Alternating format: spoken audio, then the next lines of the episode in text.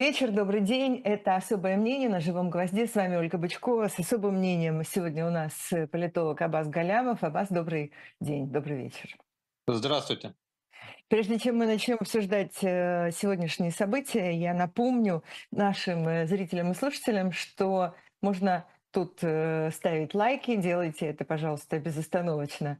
Можно и нужно писать комментарии в чате YouTube. И я смотрю одним глазом сюда, вот у меня есть средства смотрения, и все самое интересное и важное я тоже, конечно, попытаюсь сегодня нашему гостю задать. Ну, сегодня Владимир Путин выступал на форуме, который называется «Российская энергетическая неделя», и он там говорил о том, что, о том, что ждет, ждет холодная зима Европу, что есть другие рынки.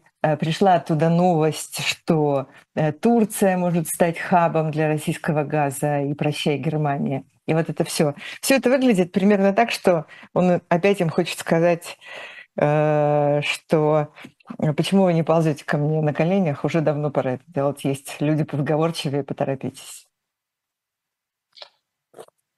Ну, когда он это говорит публично, я не думаю, что он адресует это все именно им, Европе. Он скорее это россиянам адресует, российским элитам и российскому обывателю, создавая надежду, которой те в последнее время лишились напрочь. Надежду на то, что все-таки у России может все-таки что-то получиться. Потому что, глядя на происходящее на поле боя в последние месяцы, ну, любой человек, у которого есть глаза, он видит, что шансы на победу России, конечную победу России в этой войне стремительно тают. То есть, в принципе, уже уверенно можно говорить, что Россия проиграет, что украинцы свое отобьют. Ну, это вопрос времени. Россия уже не в состоянии оказывать сопротивление, и дальше, ну, то есть она отступает, да? И иногда быстро бежит, как в Харькове, иногда пятится, как сейчас в Херсоне или в Луганске. Но она отступает. И с учетом того, что ресурсы Украины благодаря западной помощи практически безграничны, а Россия массовыми обстрелами украинских городов просто увеличивает объем этой помощи только, да? ну, ну, уже нет сомнений в том, что переломить...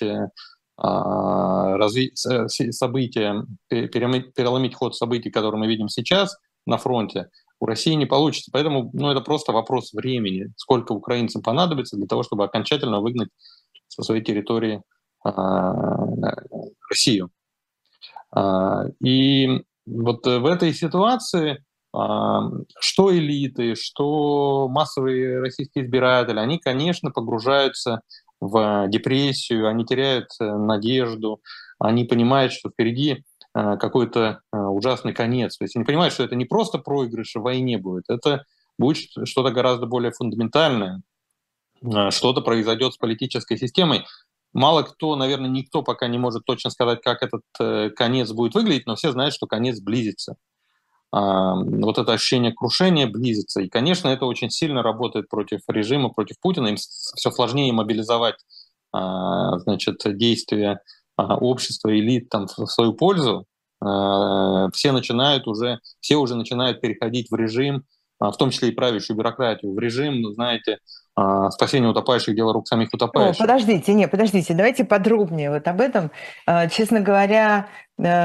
Я, да. Извините, извините да. я как раз... Про... Это была такая длинная подводка, я тогда буквально одним предложением закончу, к чему я это шел, потому что иначе получится на ваш ответ, на ваш первый вопрос не, не ответил. Да, что Путину в этой ситуации, вот я долго описывал эту ситуацию, да, крайне важно, чтобы, значит, ну вот у, у социума, у элит, у бюрократии, у правящего класса появилась надежда. Да, надежда, что все-таки нет, как-то вот мы вывернемся и все-таки победим.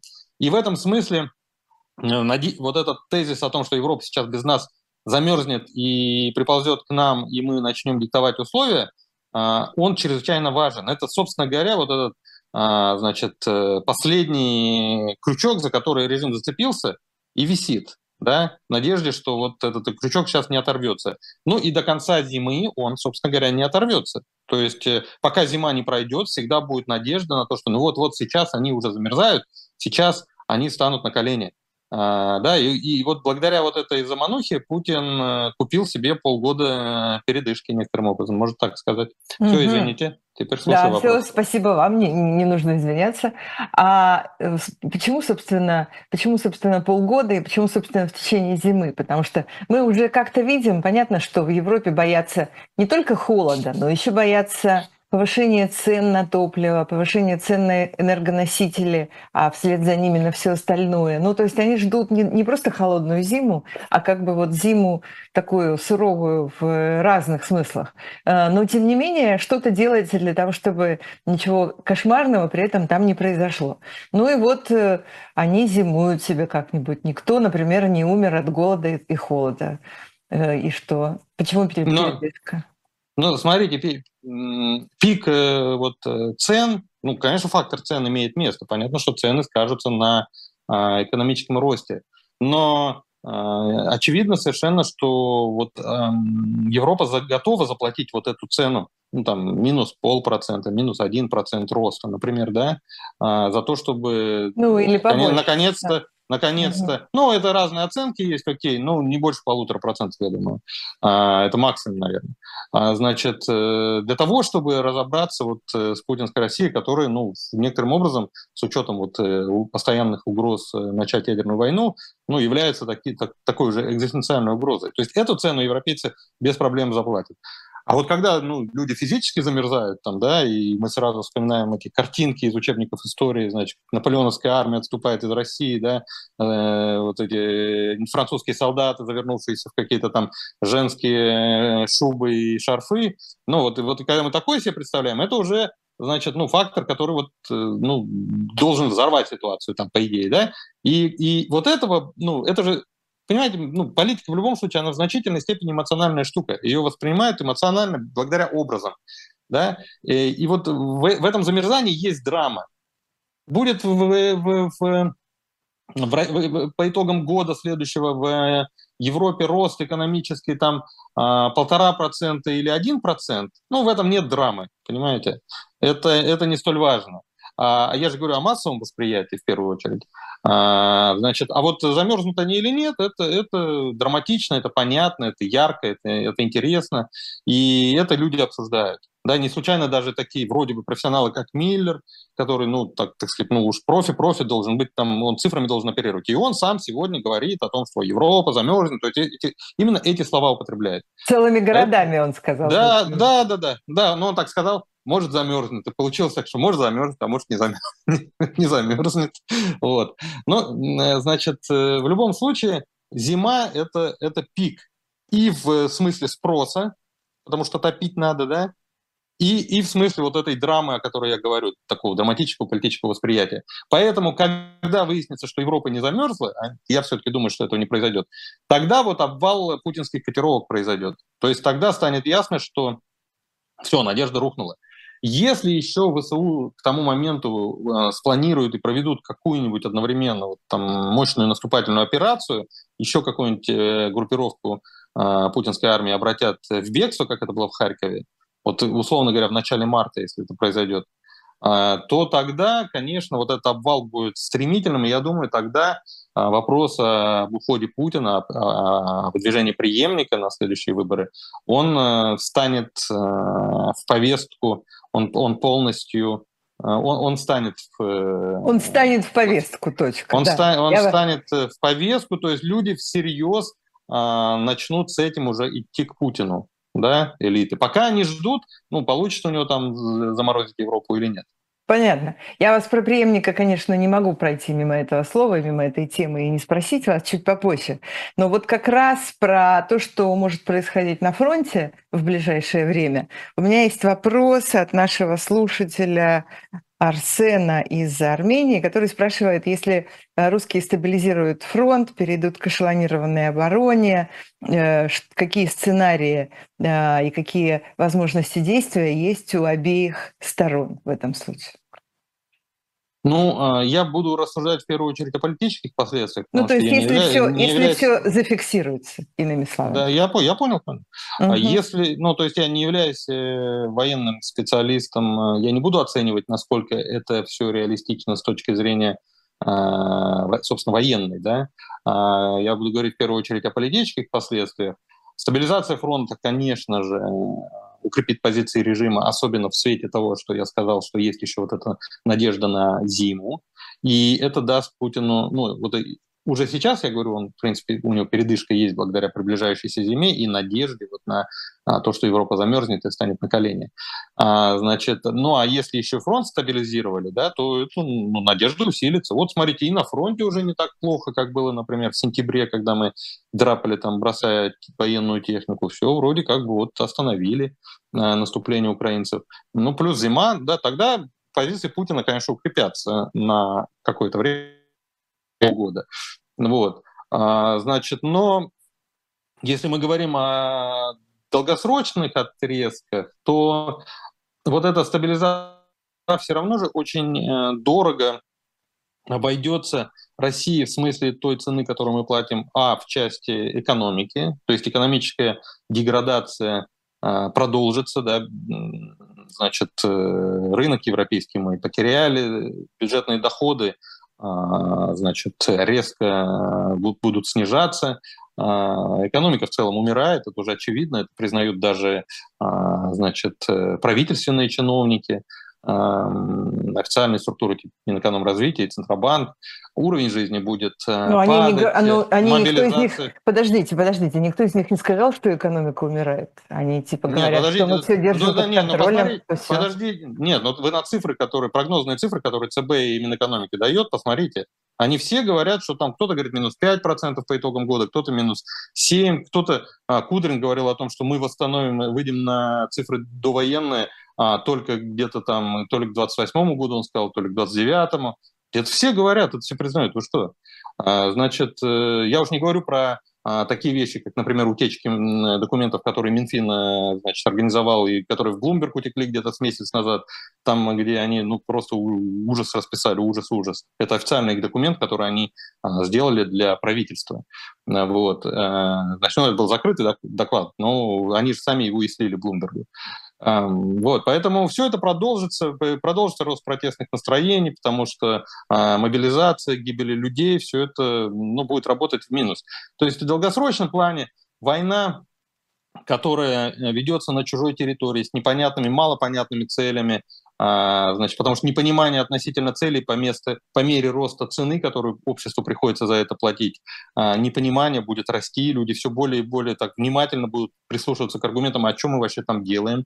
А, то есть те аргументы, которые власть предъявила изначально, денацификация, там, НАТО, все это могло сработать только для того, чтобы оправдать быструю, короткую войну, такую легкую, бескровную. Мы уже забыли а, об этом. Да? Вот, вот, а, значит, а потом, ну, вот по, по мере того, как вот гробы будут приходить, значит, ну, число людей, которые сомневаются в том, что мы делаем там, что нужно ли это вообще, оно будет расти. Но так любая колониальная война, любая затянувшаяся война, ведущаяся на чужой территории, она всегда этим заканчивается. Возьми ты, значит, российскую ли историю типа Афганистана или Первой мировой войны, которые закончились коллапсами, крушениями режима.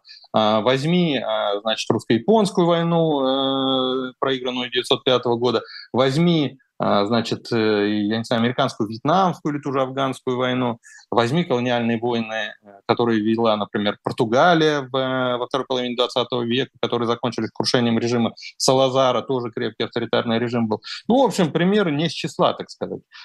И вот если не удается в колониальной войне, в империалистической войне быстро победить, то в обществе всегда возникает напряжение, недовольство, и в конце концов запрос на мир оказывается настолько сильным, что если власть отказывается этот мир людям предоставить, происходит в конце концов революция. Либо власть возвращает войска назад, признавая поражение в войне, как это было в США в случае с, Афган... с Вьетнамской Вьетнам. войной. Угу. Да. Либо это заканчивается крушением режима, как это было в случае с авторитарной Португалией, значит, как я сказал уже, Советским Союзом, в, делегитимиза... в дело делегитимизации которого афганская война внесла, ну, очень большую роль, очень большое значение.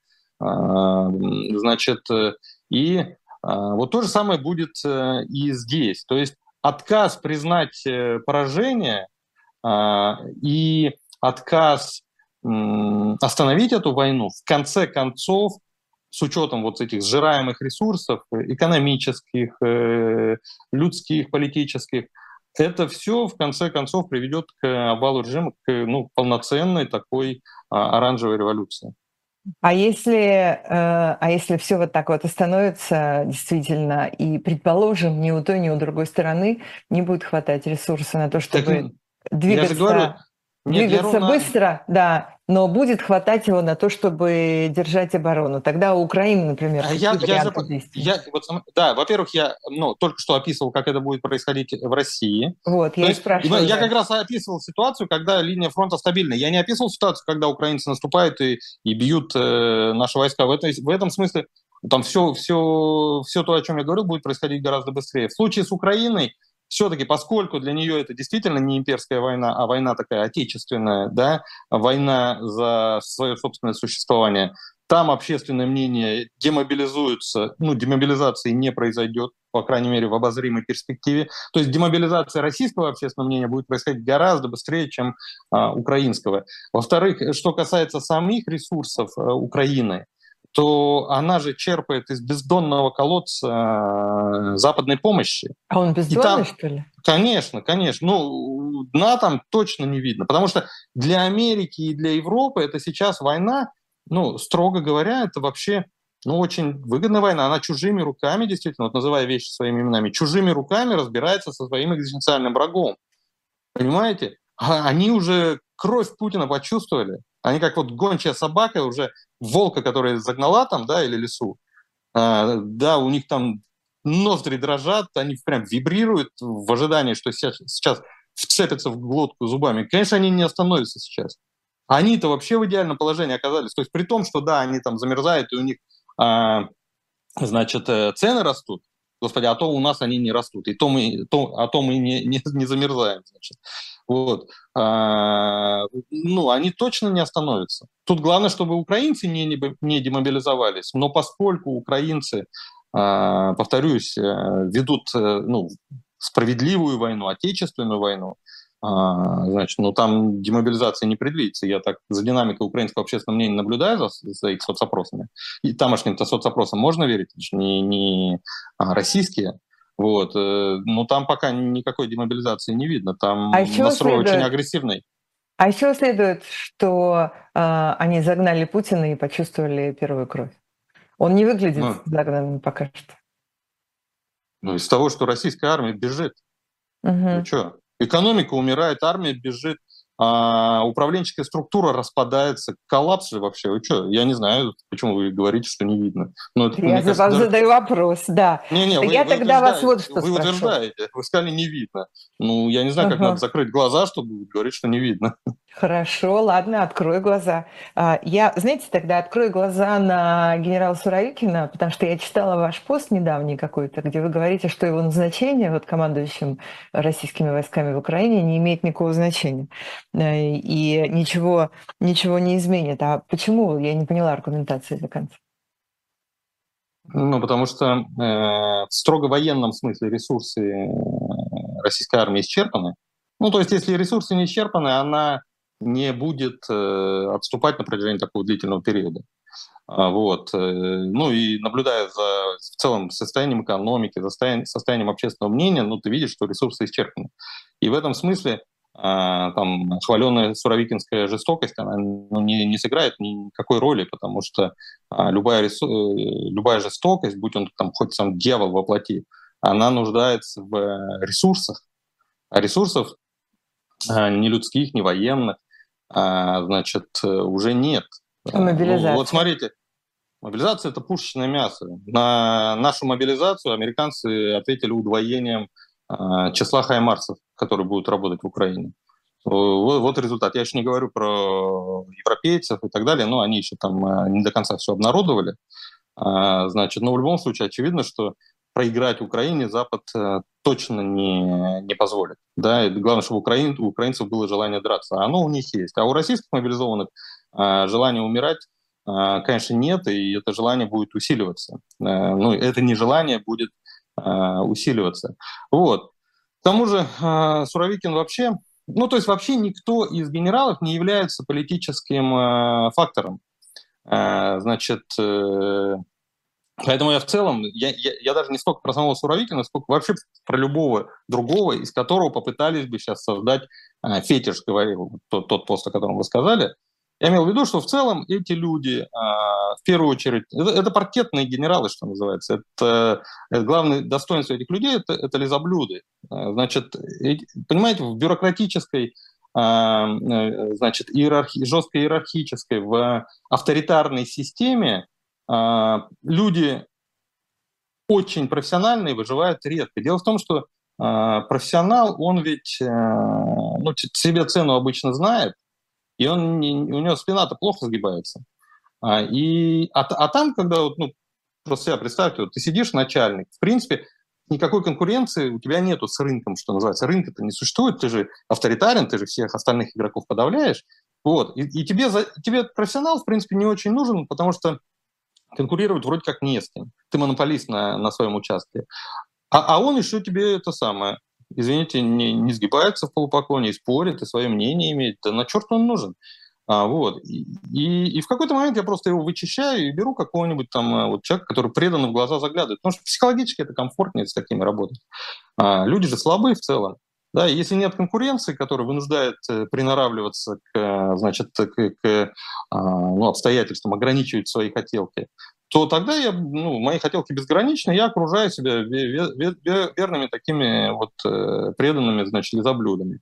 Поскольку, ну, эта система существует уже, поскольку эта система угу. существует уже ну, более двух десятков лет, без малого четверть века, ну, там да. из, из, из бюрократической системы, в принципе, профессионалы по большей части э, вычищены. Значит, есть такие места, анклавы, в Кремле, в частности, где это не так, там профессионалы еще сохраняются, но это вот прям как ценой неимоверных усилий, значит, какого-то количества менеджеров, во-первых. В Кремле? В самом Кремле, да. А во-вторых, ну, там-то среда как раз в значительной степени конкурентная. Там люди знают, что выборы можно проигрывать. Время от времени они даже проигрывают, как в две тысячи восемнадцатом году, например, было в нескольких регионах. Ну, вообще они следят за рейтингами, они видят, что рейтинги падают. Ну, то есть они цену профессионалам знают. А вот такие структуры, вот все остальные бюрократические структуры, армия мирного времени, например, где ты проверишь, там, сильная она у тебя или не сильная, сильный этот генерал или нет, там, понимаете? Ну, так Суровикина же как раз и проверяли в Сирии, между прочим.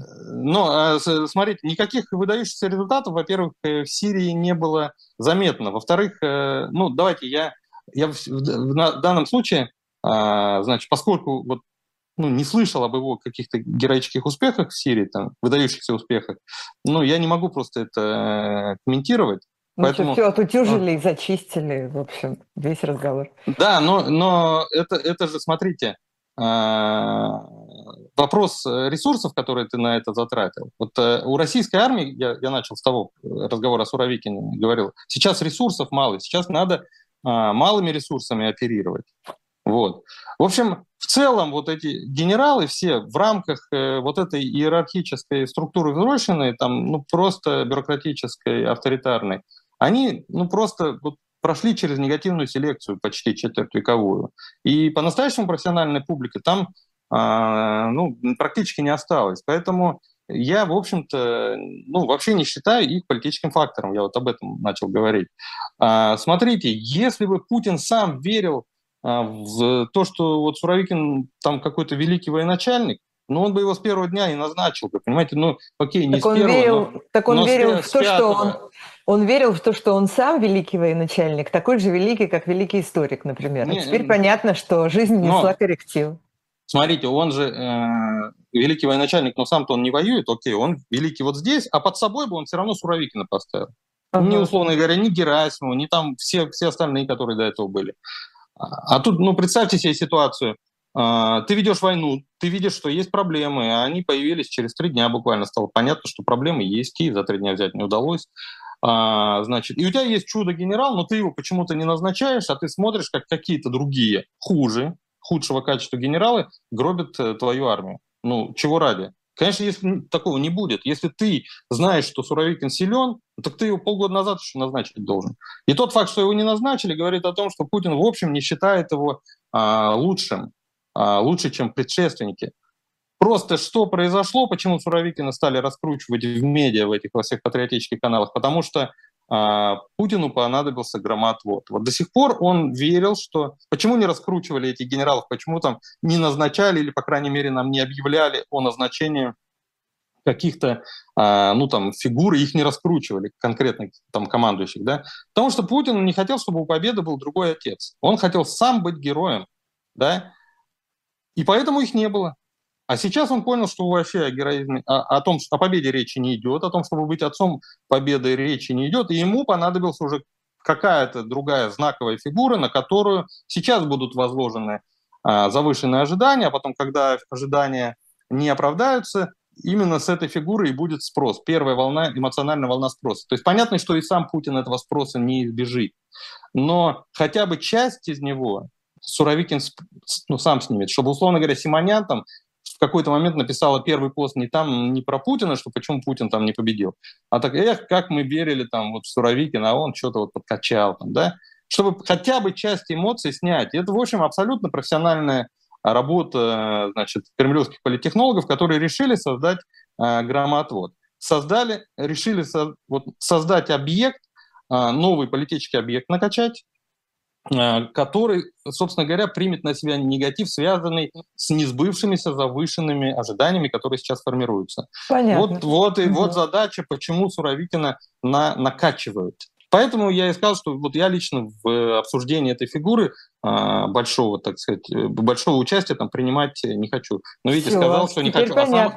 А сам уже пятнадцать минут сижу, рассуждаю. Да, теперь понятно, да, понятно, спасибо большое, но за эти рассуждения сейчас мы буквально должны меньше, чем на минуту прерваться, чтобы наши зрители не забыли ни в коем случае, что у нас есть тут хорошего на «Живом гвозде», потом продолжим. Продолжаем «Особое мнение» на «Живом гвозде». Ольга Бычкова и Аббас Галлямов с особым мнением. Мы говорили в предыдущей нашей части нашего разговора о э, Суровикине. Я вдогонку хотела спросить, а вот эти вот все э, альянсы, как бы там Пригожин, Кадыров против кто-то, против кого-то, о чем очень много пишут разные э, фантазеры или не фантазеры, я не знаю, э, из, может, не читатели, из разных телеграм-каналов. Вообще вот эти вот, вот эти вот все конфигурации, они имеют какое-нибудь значение, э, насколько можно об этом судить с нашего расстояния? Или... Или это все на самом деле вилы по воде? Нет, ну они значение имеют, понимаете? Они же очень активные игроки, такие, я бы даже сказал, агрессивные. А в ситуации общего такого ослабления а, власти и распада политической системы, а, ну, любой активный игрок становится более а, заметным. Ну, например, смотрите, вчера вдруг Пригожин наехал, я не знаю, обратили вы внимание или нет, но он так прям гневно вдруг прошелся по депутатам Госдумы, он там какое-то количество да, вы... да, да, вывел да, за скобки, типа Турчака там и так далее. Типа определитесь, а, чуваки, уже наконец. Да, да, типа, какого, что вы, что вы за патриоты, они же там все патриоты же такие, ага. а, типа, да, да нахрен мне такие патриоты, проще говоря, если вы не на фронте.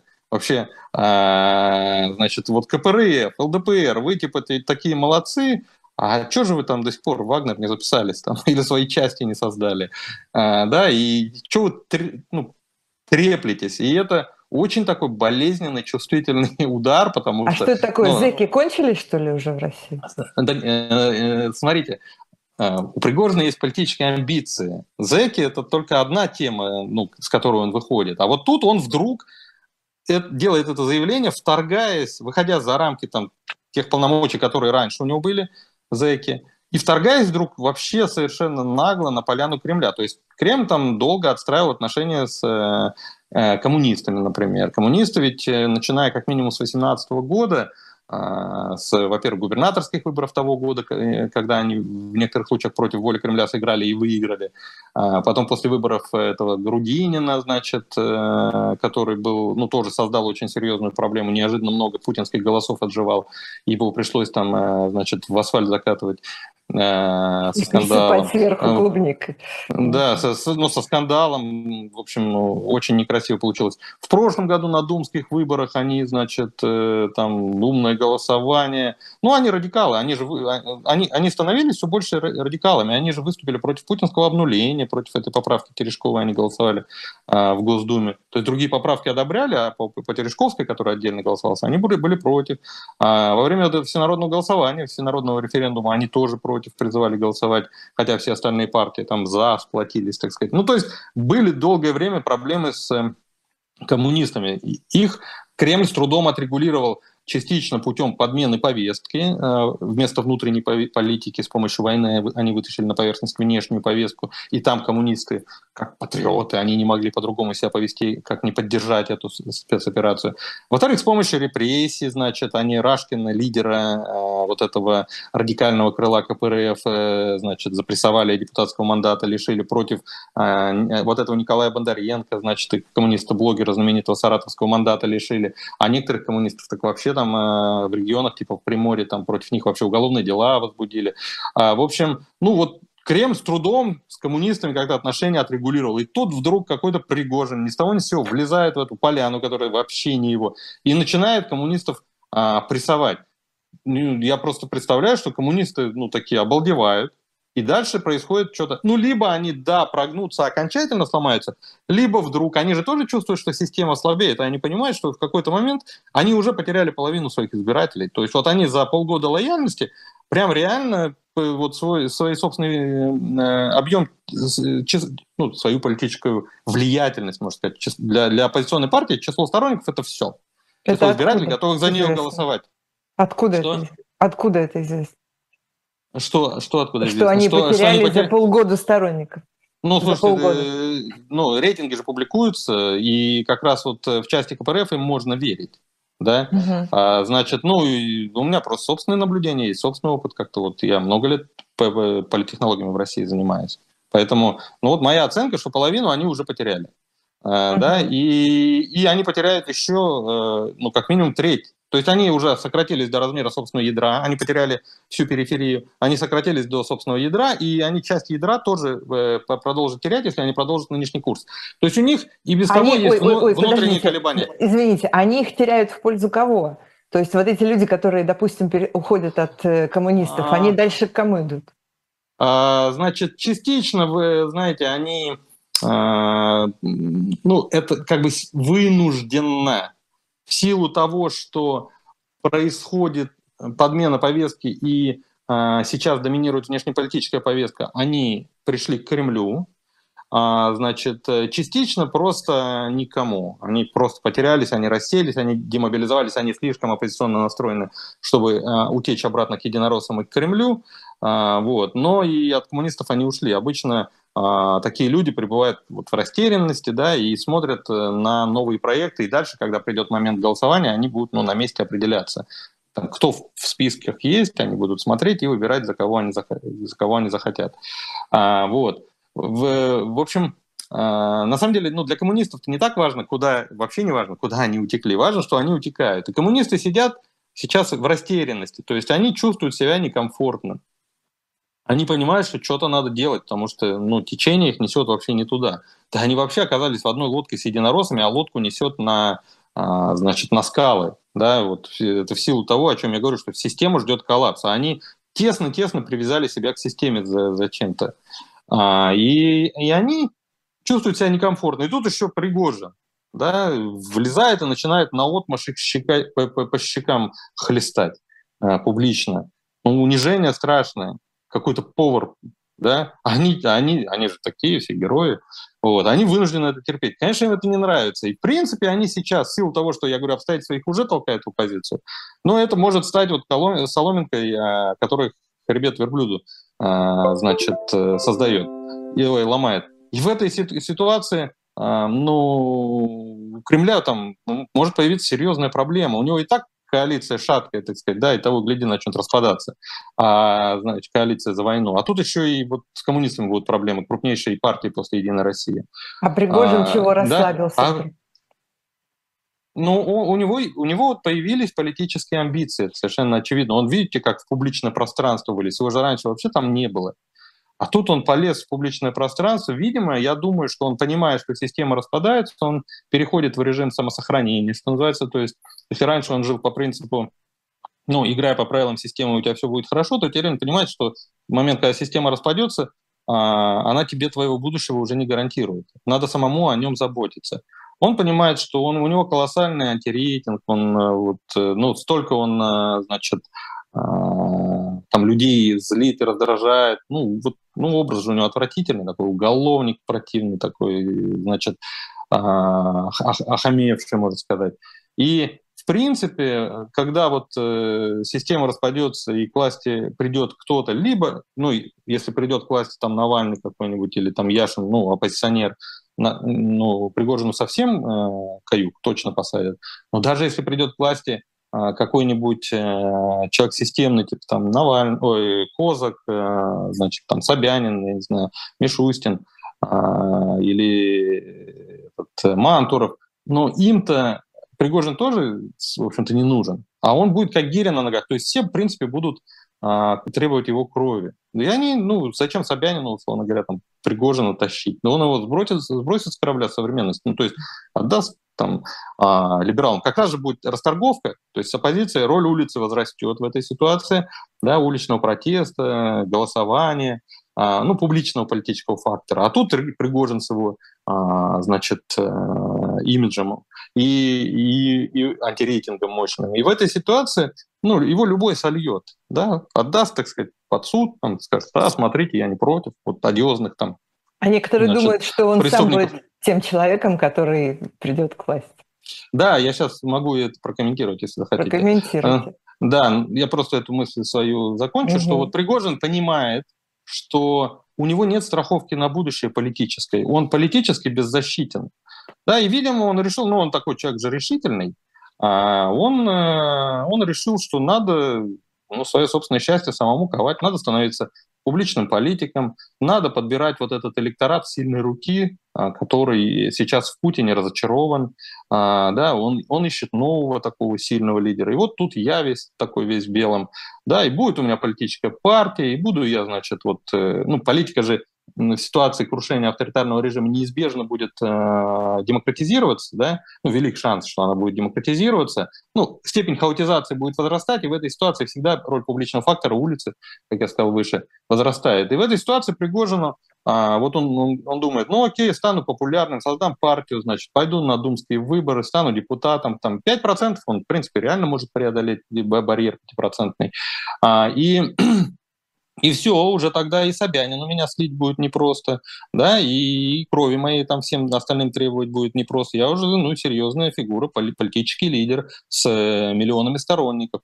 Вот, он, видимо, свое счастье решил сам ковать. И, и преследуя эту цель, он, в общем, совершенно оправданно с его личной точки зрения вчера наехал на коммунистов. Потому что сама его претензия вчерашняя, предъява, она не лишена логики, и она точно... ну так, вызовет, ну, очень позитивную реакцию большого числа людей. Да, и в этом смысле Пригожин, ну, сыграл абсолютно правильно вчера. Но в целом для системы это, конечно, плохо. То есть система, а, вот степень хаотизации возрастает в этой ситуации, степень управляемости а, падает. Поэтому, ну, я вот так, так долго отвечаю на ваш вопрос о том, вот вы сказали Пригожин, Кадыров, а, значит, вот я говорю, что да, игроки эти все становятся более а, значимыми. Вот, можно так же долго про Кадырова рассказывать, но, значит, вы меня спросили про э, то, способен ли Пригожин э, стать вообще там следующим президентом, да, я правильно понял? Ну, он ли сам? Ну, я не знаю, президентом, не президентом. Но, но версия такая ходит, да. Что вот Путин уйдет, угу. а, и кто-то типа Пригожина, может, не он сам, но кто-то типа его, такой вот совсем черносотенного типа, еще более радикальный, чем не, Путин, ну, так... фашист возглавит страну. Ну, ну тогда вот, ну, вопрос есть часто несколько задают. Версий, да, если мы об этом говорим, есть как бы несколько тут одинаковых версий, они все то, абсолютно, конечно, вот точно вилами по воде, но почему бы не, по, не пообсуждать? Не-не, я есть, не одна версия.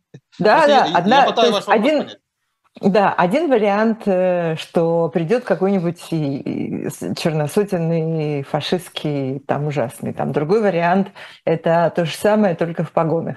Третий вариант, третий вариант – кто-нибудь оппозиционный. Четвертый вариант – кто-нибудь малозаметный, о котором договорятся все оставшиеся на тот момент представители элиты в надежде, что он никого не тронет.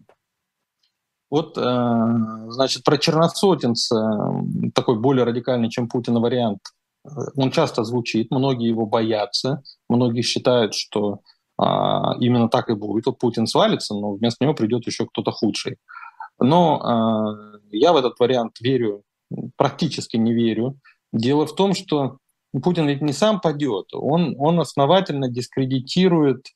Сначала он исчерпает ресурсы политической системы вот в рамках этой парадигмы, понимаете, вот этой силовой, в рамках вот этой конфронтационной модели, вот способности генерировать ресурсы, которые в стране, конечно, есть, строго говоря, что есть население, есть, есть нефть, там есть экономика, ну, да? Но, но, ну, то есть все предпосылки для того, чтобы жить богато и счастливо, в принципе, есть. Но в рамках нынешней политической модели генерировать эти ресурсы возможности уже нет. И поэтому, когда Путин падет, ну а следующий такого же типа человек, а, ну откуда он ресурсы-то возьмет для того, чтобы это все продолжать? Да? Армия ну, не станет внезапно непобедимой, она по-прежнему будет такой же вот разложившейся, там, проигрывающей войну, коррумпированной. Там, да? а, вот. и, и все, и государственный аппарат останется с, с той же степенью эффективности, даже еще меньшей степенью эффективности, потому что момент смены лидера — это ну, всегда момент слабости в персоналистском режиме. Вот. И, и поэтому он теоретически может на какое-то время прийти к власти, но это точно закончится очень быстро и таким грандиозным э, крушением. Для того, чтобы система выжила, должен появиться кто-то э, чуть более либеральный, чем э, Путин. Человек, с которым, условно говоря, и Зеленский там начнет переговоры, согласиться, э, и Запад будет разговаривать. Человек, который признает поражение, начнет расторговку, так сказать, да, там, что-то отдаем, что-то удерживаем, ну, будет там пытаться по максимуму удержать, но что-то все равно придется отдать. Человек, который в результате вот этой расторговки добьется там, смягчения санкций или полного их снятия. А, да, человек, который демобилизует протестные настроения, то есть часть оппозиции и массового, массовой аудитории согласится посидеть, подождать от него чего-то, результата какого-то. Да? То есть человек, который снизит нагрузку на систему, нужен. Да, и это не может быть черносотенец условный, потому что вот следующий черносотенец, он нагрузку на систему просто, просто увеличит. Нужен кто-то, кто не замешан во всей этой вакханалии, вот этой военно-патриотической последних лет.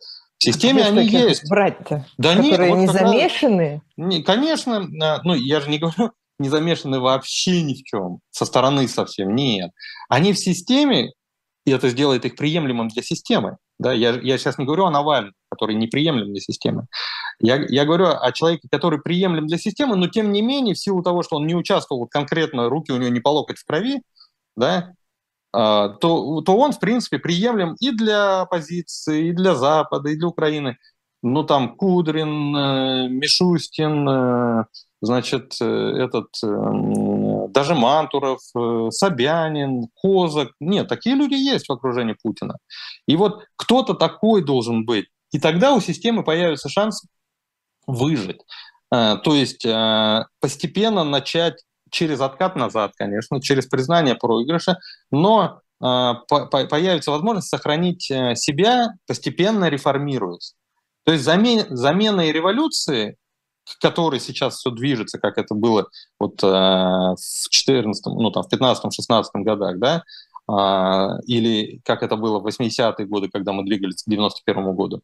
Вот заменой революции может, может, могут стать реформы.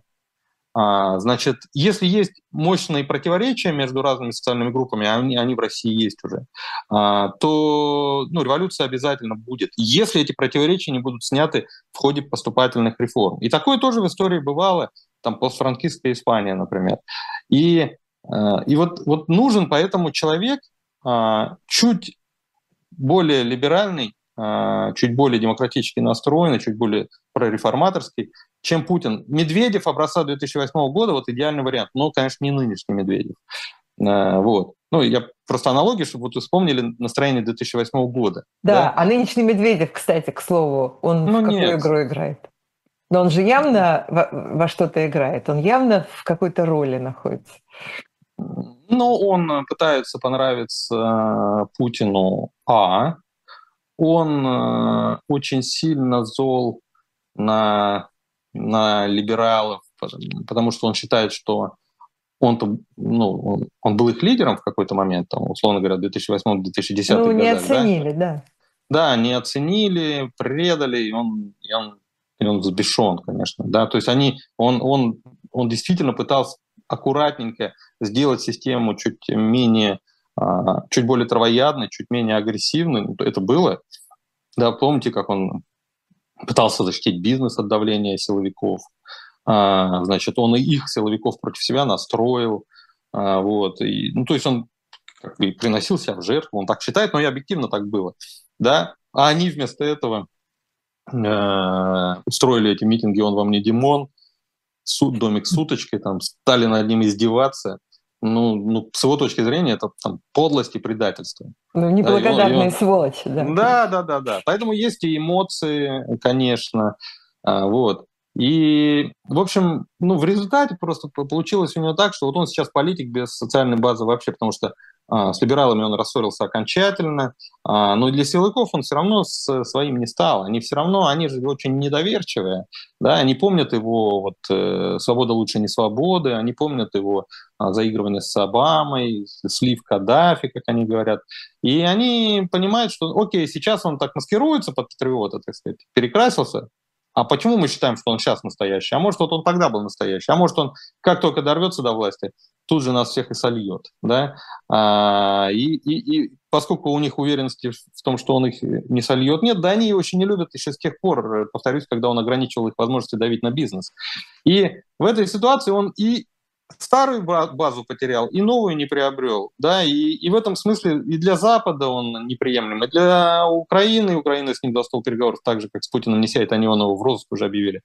Ну, то есть непонятно, зачем его вытаскивать. Единственный аргумент в его пользу — это то, что ну, Путин э, ну, знает, что он э, значит, предан, да? Он лоялен, он однажды уже кресло вернул.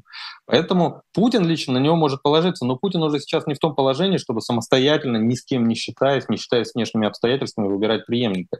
Вот тут да. очень, ва- очень важный, кстати, тезис. Смотрите, я, я сказал, что преемник должен быть чуть более либеральным, чем Путин, но... Он в то же время, это тоже очень важное обстоятельство, я в своем докладе, который по теме преемника написал пару недель назад, я этот, этот, значит, как это сказать, этот аргумент, ну, вот, вот этот критерий, значит, преемлемости для силовиков вообще на первое место поставил, потому что силовики, это тоже такой парадокс. Они, с одной стороны, сейчас постоянно э, ну, проигрывают, потому что ну, они проигрывают войну, они не справляются со своей основной задачей. Вон у эф эс бэ Крымский мост взорвали, ну вообще кошмар какой-то. И э, они вроде бы в проигрыше, но поскольку в целом ситуация в стране — это значит закручивание гаек и постоянные репрессии, да, раскручивающиеся, э, то у них, как вот знаете, как у Лернейской гидры, одну голову срубил, вместо нее две вырастают. Вот они, они постоянно... возобновляются. Так сказать, украинцы их там на, на, на фронте, значит, э, э, умножают на ноль, а они здесь, в России, регенерируются. И, короче, они оказываются в состо... вот сейчас в такой ситуации, когда они своего преемника протащить не могут, конечно, не смогут. Но поскольку это сама модель, вот, в рамках которой они там пытаются тащить, по которой они пытаются тащить Россию, да, она себя дискредитировала полностью, и она не жизнеспособна, в общем, как я сказал, ресурсов в рамках этой модели ты уже не добудешь для продолжения существования этой системы. И поэтому они сами, конечно, значит, своего преемника не протащат. Но они могут заблокировать абсолютно неприемлемого для них либерала, человека, который покажется слишком либеральным. Да, вот такого, как Кудрин. Поэтому Кудрин, ну, такой, я его доклад, вот вскользь я его упоминаю, там, да, но, но, в принципе, как отдельный вариант не рассматриваю. Вот. А Путин, понимаете, он уже не может их игнорировать, он слишком сильно от них зависит. Он, от военных? Его власть... Нет, нет, в первую очередь от эф эс бэ. Ну, эф эс бэ, ага. В меньшей степени эм вэ дэ, Росгвардия. Ну, понятно. А, от вот. Людей в погонах. Да, да, да, да. от, условно говоря, силового, правоохранительного, спецслужбистского блока. И, и у них уже... Он держится исключительно за, за счет этих людей, за счет э, штыков. Вот еще несколько лет назад он, он правил, используя штыки, но тогда штыки были все-таки вспомогательным инструментом. В первую очередь он правил благодаря политическому инструментарию такому, знаете, пропагандистскому. А сейчас нет. Сейчас этот пропагандистский инструментарий сильно вторичен, это уже такая дымовая завеса, знаете, не более того. А, то есть саму структуру она не создает, не воспроизводит. А, значит, а силовики, вот они обеспечивают, собственно говоря, структурный фактор. И а, поэтому Путин мнением силовиков манкировать уже не может. То есть они сейчас оказались в ситуации, когда они а, друг от друга зависят, да, друг без друга не могут, и поэтому каждый из них может заблокировать а, неприемлемое для него решение другого. Но при этом рискуя, конечно, в целом обрушить систему. Да, то есть без необходимости вот этим правом вето пользоваться тоже не рекомендуется, что называется. И в, в итоге, короче, вот либерал, человек, который будет преемником наиболее эффективным, он должен быть, оказаться либеральнее Путина, а, но при этом не, не, не настолько либерален, чтобы оказаться совсем неприемлемым а, для силовиков. Вот, вроде как описал. Угу, понятно. А в Украине... Останется прежний президент еще достаточно долгое время. Ну, пока, пока, пока нет никаких предпосылок думать о том, что он следующие выборы проиграет. Теоретически возможно, да, и в таких ситуациях ты всегда вспоминаешь э, знаменитую историю Черчилля, который в мае, в момент окончания войны, значит, там, знаете, англичане с, э, во время начала, вот когда война началась, когда они вступили в войну, и где-то до, если не ошибаюсь, сорок второго или сорок третьего года они вообще замеров общественного мнения в части там, значит, рейтингов политиков они не проводили, они воевали, но где-то вот то ли со сорок второго, то ли с сорок третьего года они это начали делать, и рейтинг Черчилля всегда был очень высок, там не ниже семидесяти, по-моему, да, а в мае сорок пятого он был там за восемьдесят, по-моему, угу. да, а, ну, в да конце, потом... а, в, а в конце июня он уже проиграл выборы. Ну, вот, да. а, значит, поэтому те, ну, такие теоретически такое возможно. Но пока предпосылок говорить о том, что э, это случится, я, я не вижу. Мне кажется, что пока Зеленский, безусловно, там, ну, национальный лидер такой. Э, да. Ну, действительно, в значительной степени именно благодаря ему, вот тут это роль личности в истории, что называется, именно благодаря ему украинцы сумели организовать вот такое мощное сопротивление, какое они организовали. Да? Да, это, это, конечно, история будет еще отдельно изучена историками. Спасибо большое Аббасу Галлямову. Это был Спасибо. Живой гвоздь и особое мнение. Я вижу, что в студии э, там же Алексей Венедиктов э, готовится к следующему эфиру. Не пропускайте тоже. Спасибо всем.